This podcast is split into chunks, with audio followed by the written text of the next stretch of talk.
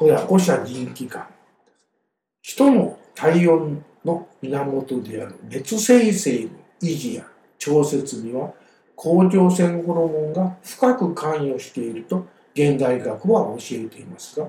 漢方医学ではその体温の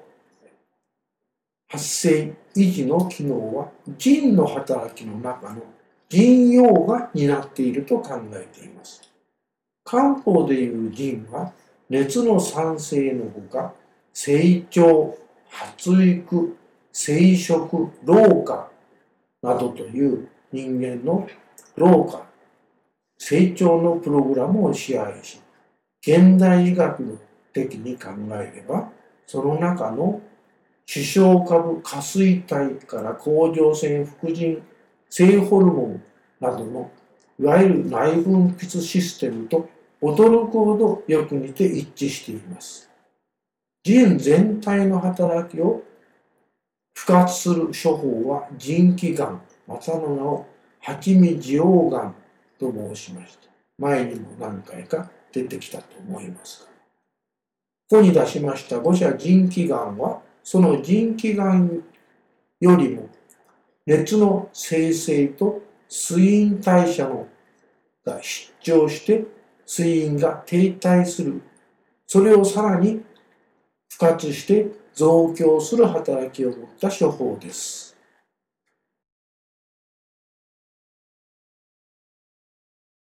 五者腎気丸は腎陽の不足によって特に体温の生成不足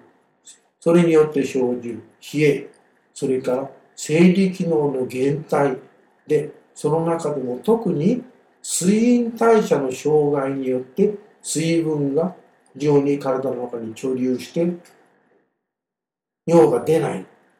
むくみが出るといったそういう尿の排泄障害などを生じた場合に蜂蜜溶岩に代わって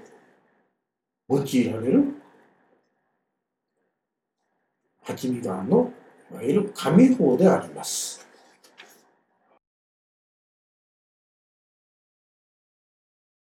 えーと、このスライドに「陽虚炊飯は真武糖の章」と書いておりますが真武糖という処方は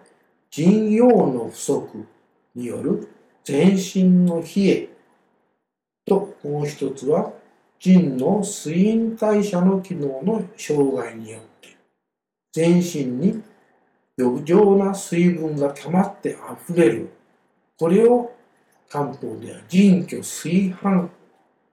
言っています。腎がの働きが拒してしまって不足してしまってそのために水が溢れる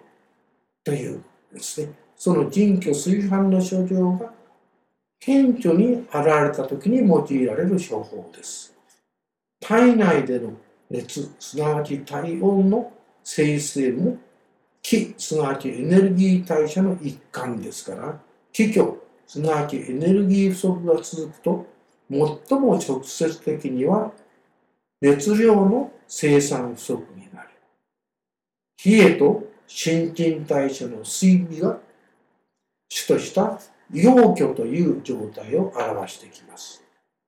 それは新陳代謝の障害の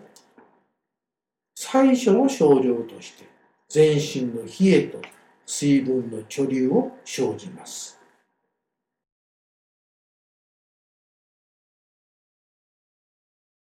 深部島の章では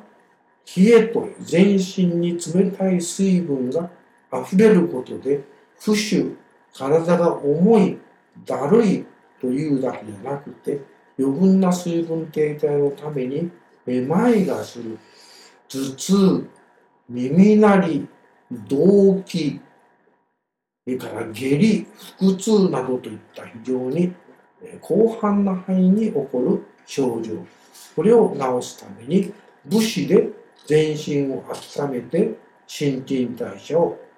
復活し、一方では伏量とか薬術とかという水分の排泄を行う生薬を加えることによって熱を生産して新陳代謝を上げ熱の